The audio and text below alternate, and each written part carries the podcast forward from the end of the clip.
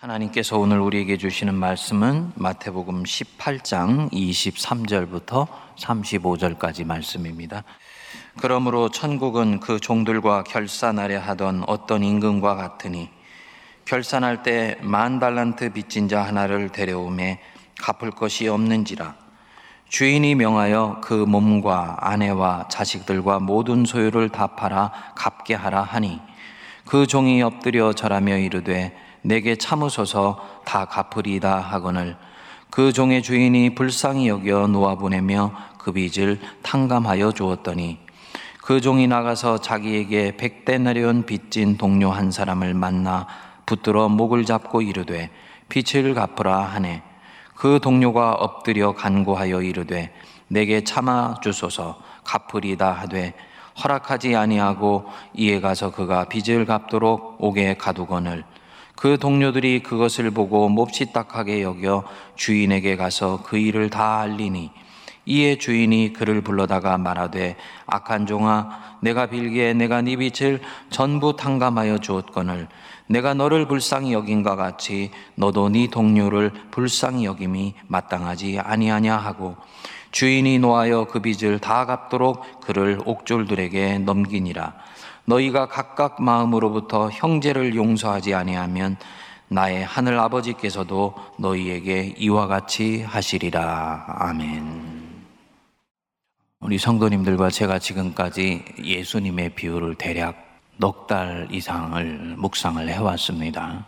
저와 여러분들이 지금까지 묵상을 제대로 해왔다면 우리는 이 비유를 말씀하신 예수님의 가슴 속에 있었던 것은 단순히 우리가 예수 믿고 구원받아서 천국 가는 것이 아니고 주님께서 이미 만들어 놓으신 그 은혜의 세계, 하나님의 나라를 보고 느끼고 만지고 누리며 살기를 간절히 원하셔서 이 비유를 우리에게 가르쳐 주셨다는 것을 깨달으시게 되실 것입니다. 내가 사는 삶이 하나님의 나라가 되게 하는데 내가 은혜의 세계를 누리며 살아가게 하는데 가장 중요한 관건 중에 하나가 내 옆에 있는 형제 자매와 어떤 관계를 맺고 사는가라는 부분입니다. 날마다 부딪히며 부비며 살아가는 그런 내 형제, 즉 사람과의 관계입니다. 믿음이 조금 자라가면 하나님과 내가 함께 있을 때는 참 좋아요. 답니다. 행복하지요? 기도할 때는 평안하지요? 모든 것을 할 수가 있는 것 같습니다. 그런데 눈을 뜨고 현실로 돌아오면 상황은 만만치를 않은 것입니다. 특히 나와 함께하고 있는 이 사람들과 어떤 관계를 맺고 살아갈 것인가 대단히 중요한 부분입니다. 내가 좋아하고 나를 좋아하며 나를 사랑하는 사람과만 함께 있으면 별로 문제될 것이 없습니다. 그런데 우리는 그 반대 환경 속에서도 놓이게 되지 않습니까?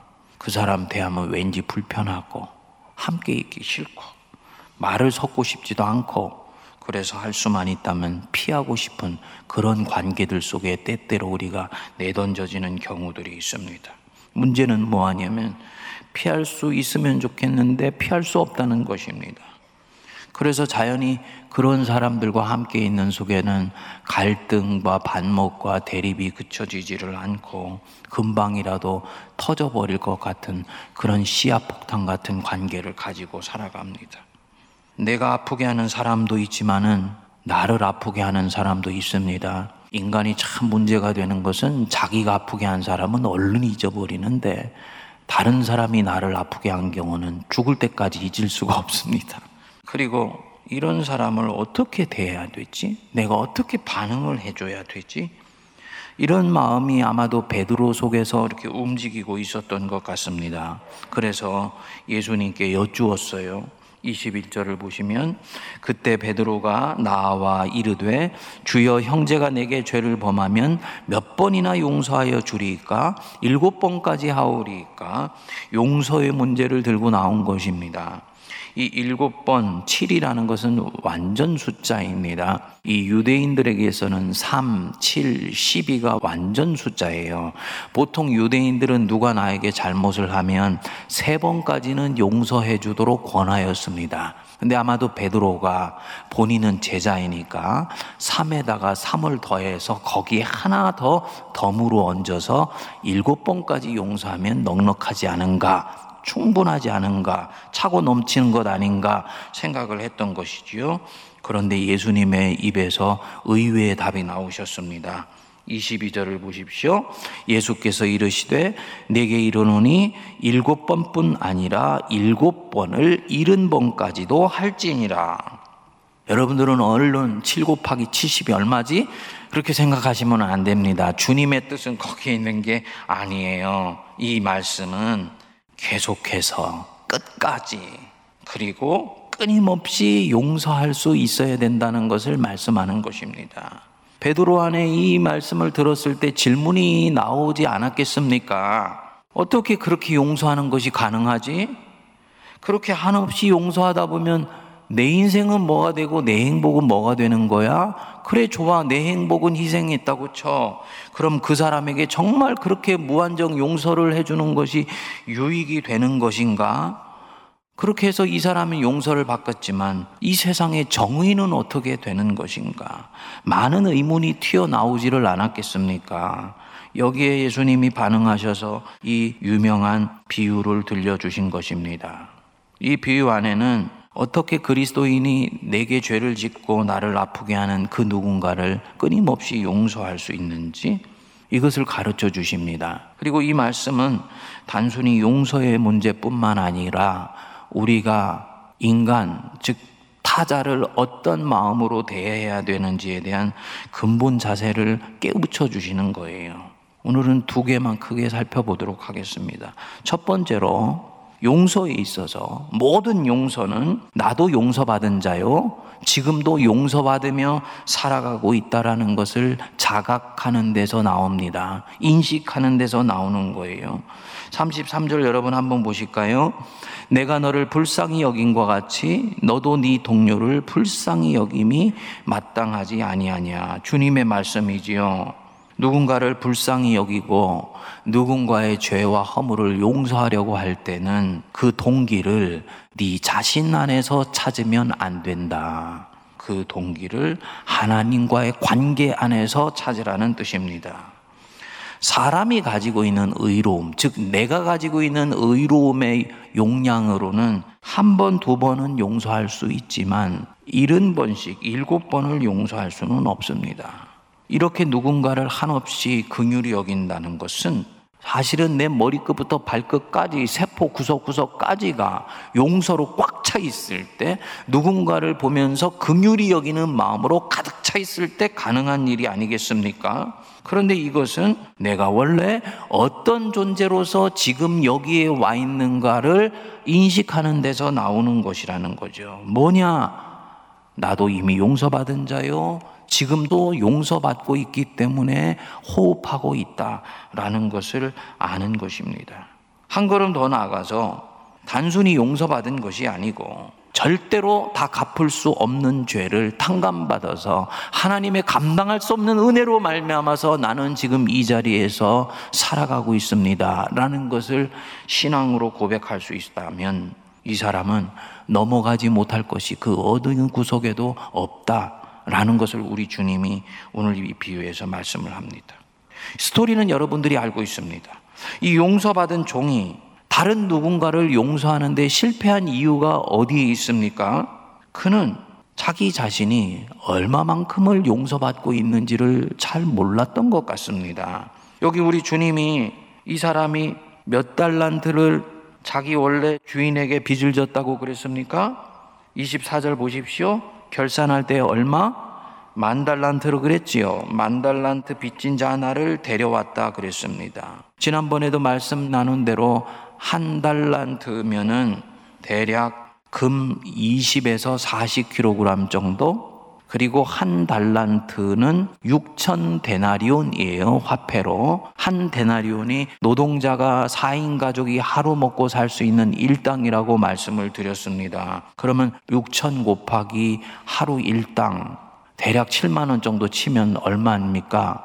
4억 2천만 원이면 거기에다가 곱하기 만을 하면요. 4조 2천억 원이 나오더라고요. 근데 우리는 4조 넘어가면 감이 안 와요. 그렇죠? 이게 몇 년을 일해야 갚을 수 있는 거냐면 일당으로 치면 16만 5천 년을 일해야지 갚을 수 있는 액수더라고요. 어마어마한 액수입니다. 개인의 진 빚으로는 상상할 수 없는 빚을 진 것이다. 25절에 보십시오. 뭐라고 그랬습니까? 갚을 것이 없는지라 그랬죠. 그렇죠. 갚을 것이 없지요.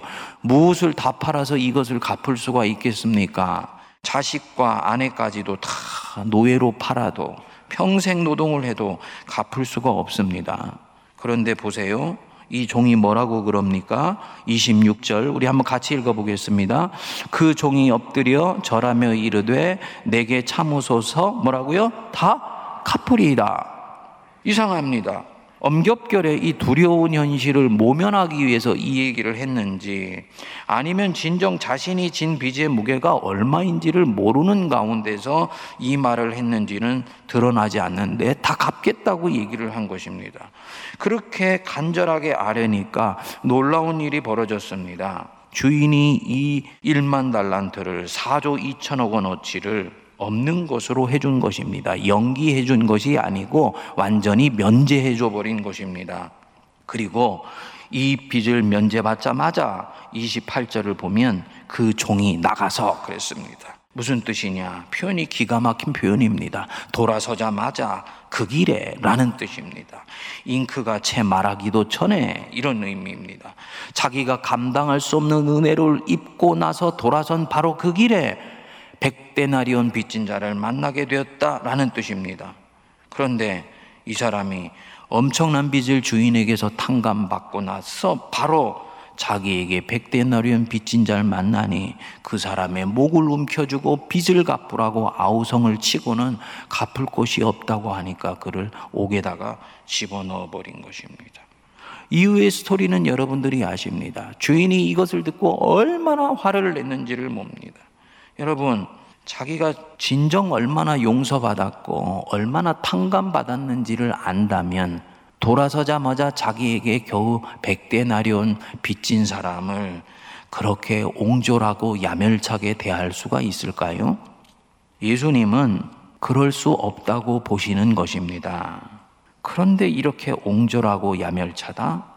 이 말은 그는 아직 자기가 얼마나 지고 있었던 빚을 탕감받았는지를 알지 못하고 있을 가능성이 많다는 것입니다. 사실 주인은 이 사람을 위해서 엄청난 것을 희생을 했습니다. 이 사람이 나라를 다스리는 임금이라고 했지 않습니까? 그러니까 임금이니까 1만 달란트는 대수롭지 않다? 아니죠. 2016년에 필리핀의 예산이 636억 원이더라고요. 2000년 전 당시에 4조 2천억 원이면 나라 살림이 완전히 거덜날 정도가 된 정도까지를 면제해 줬다는 뜻입니다. 그리고 여기서 우리 예수님은 하나님께서 우리의 죄를 용서해 주시고 우리의 영혼을 구원하시기 위해서 당신의 나라가 완전히 주저앉을 정도의 고통을 치루시면서 희생을 치르셨다는 것을 암시하고 있습니다. 맞지요? 하나밖에 없는 아들을 주시면서까지 우리를 용서해 주셨으니까. 거기에 이 주인이 이 종을 보면서 자신의 마음을 드러냈습니다. 27절 보십시오. 그 종의 주인이 불쌍히 여겨 내어 보내며 그랬습니다. 불쌍히 여겼다.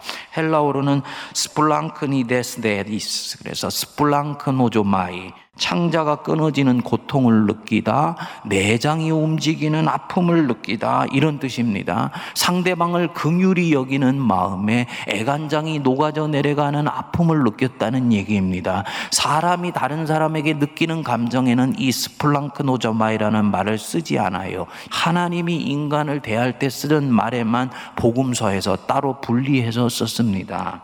즉, 이 불쌍히 여긴 분은 하나님이시고 우리는 그런 긍휼이 여김을 받아서 용서를 받았다는 것입니다. 다시 말해서 하나님이 우리에게 베풀어 주신 용서는 길을 가다가 불쌍한 사람 만나니까 동전 몇 잎을 적선해 주는 것과는 전혀 다른 차원의 것이었다는 것을 얘기를 하는 것입니다. 그런데 이 사람이 자기에게 백대나련 빚진 사람을 용서할 수가 없었습니다. 도대체 왜 그랬을까? 더욱더 좀 얄궂은 구석이요.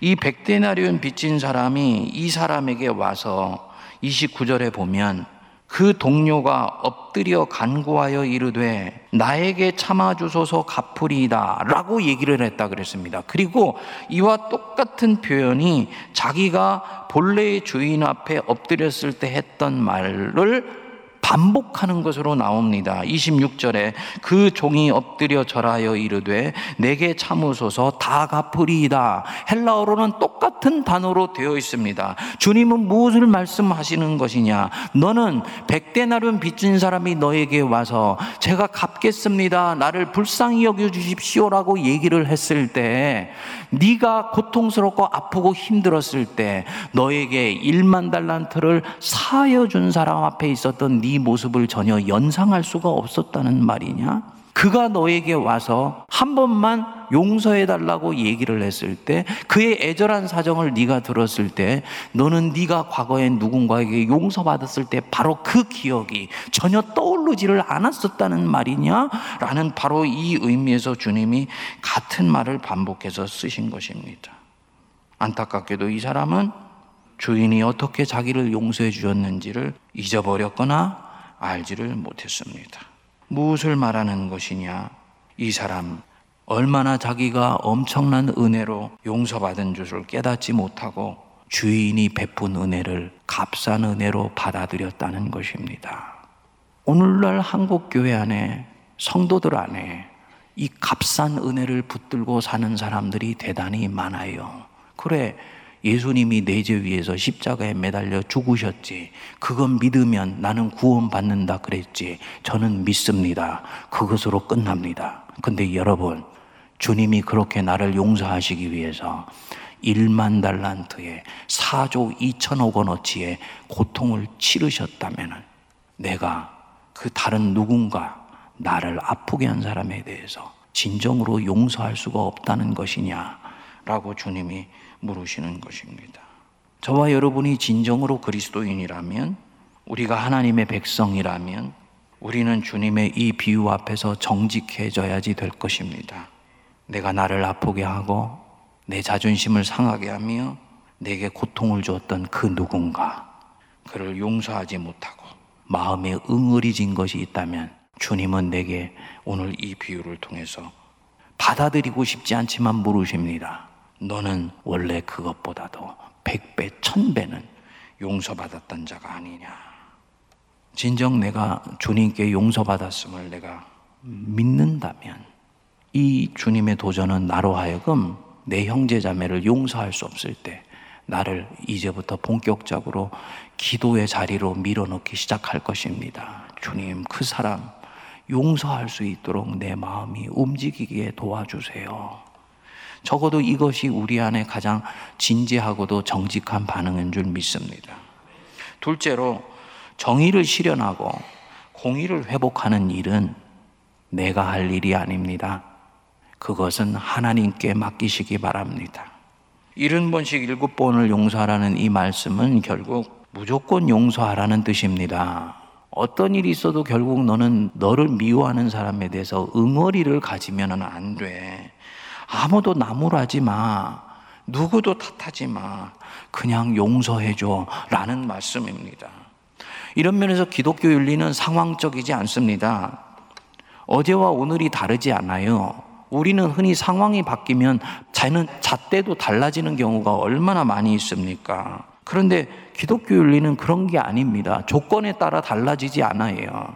한국이 유행하는 말에 내로남불이라는 말이 있지 않습니까? 내가 하면 로맨스고 다른 사람이 하면 불륜이다.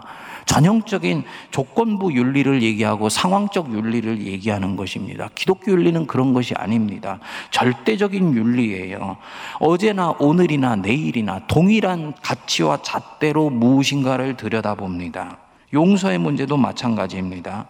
내가 또한 그렇게 무조건 용서받았기 때문에 나도 다른 사람을 무조건 용서해야 된다고 주님은 말씀하시는 거예요. 그런데 이 말씀을 듣는 내 마음이 편하지 않지요. 저항이 일어납니다. 주님, 그러면 내 상한 자존심은 어떻게 합니까? 밟힌 내 인격은 어떻게 되는 것입니까? 무시당했다는 마음 때문에 내 마음 속에 깊은 상처가 들어와 있는데 이것은 누가 만져줄 수가 있는 것입니까? 한 걸음 더 나가서 생각을 해보면 정의가 실현되지를 않았다는 생각이 듭니다. 목사님, 개인적으로는 얼마든지 용서할 수 있을 것 같습니다. 그런데 그렇게 되면 정의가 실현되지 않지 않습니까? 반복해서 용서받는 그 사람, 고맙다고 생각하기는 커녕 반복해서 더욱 죄와 악을 저지른다면 그 사람 어떻게 되는 것이며 세상의 정의는 어떻게 되는 것입니까? 우리가 이렇게 묻고 싶습니다. 그런데 주님이 이 비유를 통해서 무조건 용서하시라고 하실 때는 주님이 바라보던 그 무엇인가가 있었던 것입니다. 저는 그렇게 저에게 되묻는 분들에게 다시 묻고 싶어요. 진정 그것이 정의를 실현하는 길인지 아니면 정의를 가장한 복수를 하고 있는 것인지 어떻게 알 수가 있습니까? 그래서 세월이 지나면 그 내 마음이 또 다른 분노를 낳고 다시 그 사람을 향했던 그 칼이 나를 다시 향하게 된다면 그것이 진정 정의가 이루어지는 것입니까? 한 사람이 받은 상처가 해결되지 않으면 한이 됩니다. 그리고 이 한은 때가 되면은 자기 안으로 뿜어져 내려가서 자기를 상하거나 다른 사람에 의해서 뿜어져 나가서 분노가 돼요. 그리고 그 분노는 밖으로 뿜어져 나가서 누군가를 해치게 되지요. 그리고 그렇게 해침 받은 사람도 또한 상처를 받아서 한이 응어리져고 때가 되어서 다시 복수할 기회를 찾아 나서게 됩니다. 그것이 그 사람이 아니라면 다른 누군가의 희생양을 찾아 나서는 것입니다. 일종의 악의 순환 구조가 만들어지게 되는 것이지요. 그리고 그렇게 하는 동안에 내 마음은 점점 시궁창이 되어 가고 그런 세상 속에 살고 있는 우리는 점점 마귀가 좋아하는 마음이요. 마귀가 좋아하는 세상을 만들어가는 그런 일익을 담당하게 됩니다. 예수님이 바로 그러한 세상 한복판에 오셨어요. 그분이 사셨던 현실 세계는 절대로 한가한 세계가 아니었습니다. 공중의 새소리를 들으면서 하나님 찬양하고 백합화를 보면서 천부의 사랑을 느낄 수 있는 그런 한가로운 세상이 아니었습니다. 식민지였습니다. 로마는 수탈하고 이스라엘은 수탈당하지 않으려고 하고요. 그 속에서 해방을 위해서 싸우는 사람들이 있었는가 하면 뒤로 물러나 은둔하는 사람들이 있고 적당히 현실에 타협해서 편히 살려고 하는 사도개인과 제사장 같은 사람들이 있었는가 하면 고답적으로 하나님을 쫓는 바리새인들이 또한 있었습니다. 그리고 이들은 서로 자기들이 옳다고 반목하며 싸우는 그런 세상 한복판에 예수님이 오신 거예요. 세상도 율법책도 칼은 칼로 이에는 이로 대항하라고 그것이 정의를 실현하는 길이라고 가르쳤습니다. 그런데 우리 예수님 그 길을 그렇게 가시지 않은 것입니다. 이유가 뭐냐? 이것은 낭떠러지 밑으로 내려가고 있는 파멸을 향해 가고 있는 세상과 같다는 것입니다. 누군가 그 속에 와서 Stop! 이라고 얘기해 주고 브레이크를 멈춰줄 수 있는 사람이나 공동체가 있어야 되는데 이 레이스에서는 누구도 그것을 멈춰줄 수가 없습니다. 예수님이요. 이것에 대해서 멈춰서기로 시작을 하신 거예요. 그래서 무조건 사랑해주고, 무조건 이해해주고, 무조건 용서해줘. 칼로 흥한 자는 칼로 망하는 것이야. 가르쳐 주시고, 당신 자신을 십자가에 매달아 죽이려고 했던 사람들 십자가 위에서 저들의 죄를 용서해 달라고 기도하시고 만백성을 품으시고 공적 인생을 마무리하신 것입니다. 저는 사회인으로서는 몰라도 그리고 대한민국의 법으로서는 몰라도 한 사람의 그리스도인으로서는 세상 속에 정의와 공의를 실현한다는 말을 그다지 신뢰하지 않습니다.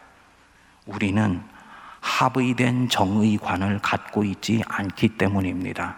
모든 사람은 자기가 처해 있는 입장에서 자기가 가지고 있는 사상적 앵글 안에서 정의를 얘기를 합니다.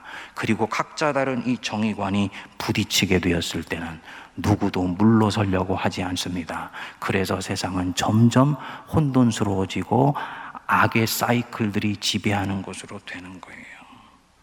우리 주 예수 그리스도 그분은 적어도 어떤 사람이 진정 그리스도인이라면 그도 당신 자신과 같은 길을 걸어가기를 원하십니다. 사랑하는 내 형제들아, 세상은 너희들이 생각하는 것보다 훨씬 안전해.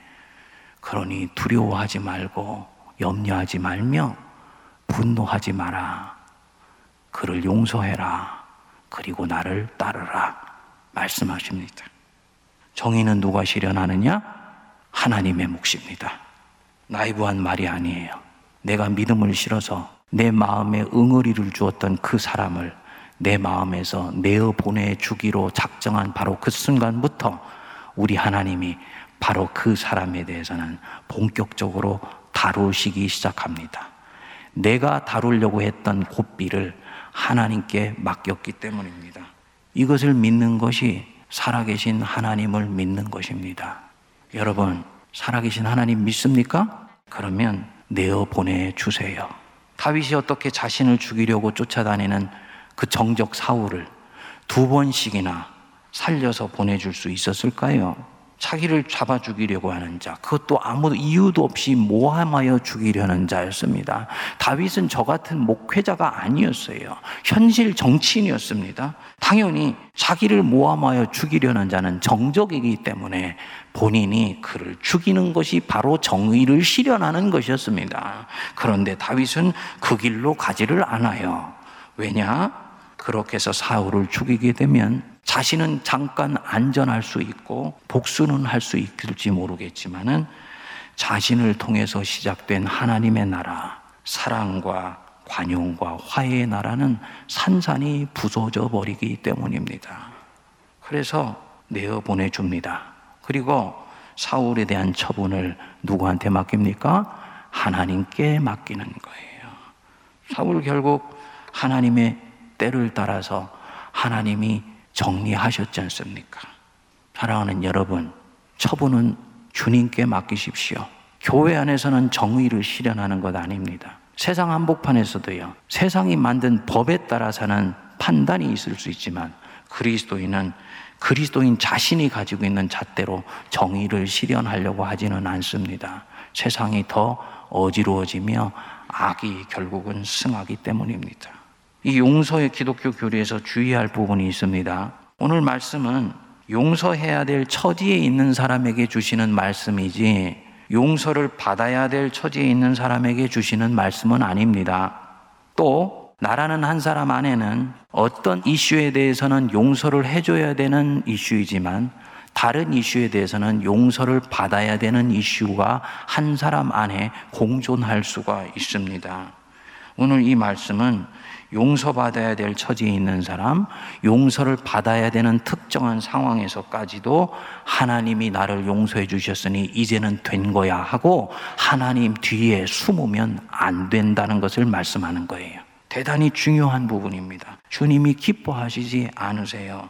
용기 있게 내가 아프게 한 그 사람 앞에 가서 내가 그때는 생각이 짧았어 라고 얘기할 수 있는 용기를 가지실 수가 있어야 됩니다. 그게 그리스도 안에서 용서하고 용서를 구하는 거예요. 우리 예수님이 마태복음 5장 23절 24절에 말씀했지요. 그러므로 예물을 재단에 드리려다가 거기서 네 형제에게 뭐라고요? 원망 들을 만한 일이 있는 것이 생각나거든. 그 뒤에 뭐라 그랬습니까? 예물을 재단 앞에 두고 하나님 앞에 제사 드리는 것이 먼저가 아니라는 것입니다. 먼저 가서 형제와 화목하고 그 후에 와서 예물을 드리라. 용서받을 만한 일이 생각나거든. 예물을 재단 위에 두고 가서 형제와 화목하시기 바랍니다. 이렇게 했을 때 그리스도의 화해의 공동체가 이루어지는 것입니다. 찢고 상하고 나뉘으며 각축하고 분열하며 갈등하는 이 세상 한복판에 브레이크를 걸어줄 수 있는 그 누군가를 주님이 주시기 위해서 교회를 세우시고 우리를 그리스도인으로 불러주셨습니다. 오늘 이 말씀 듣고 내가 4조 2천억 원을 빚졌는데 탕감받은 것을 기억하여서 나에게 백대나리온 빚진 사람 용서할 수 있는 은혜가 임할 수 있게 되기를 바랍니다. 기도하겠습니다. 거룩하신 하나님 아버지, 감당할 수 없는 은혜로 용서를 받은 자들입니다. 하나님이신데 하나밖에 없는 아들, 우리 주 예수 그리스도를 십자가에 내어 주시면서까지 우리를 불쌍히 여겨 주시고 우리를 용서해 주신 그 은혜로 우리는 살고 있으며 천국을 예약받았으며 오늘도 하나님의 자녀로 살아갑니다. 그런데 내게 마음의 상처와 앙금을 준 그 사람, 우리가 용서할 수 있게 하여 주시고 평안히 내 마음으로부터 내어 보내어 줄 수 있게 하여 주옵소서. 그래서 하나님의 자녀라고 인정받으며 칭송받게 하여 주옵소서. 예수님 이름으로 기도하옵나이다. 아멘.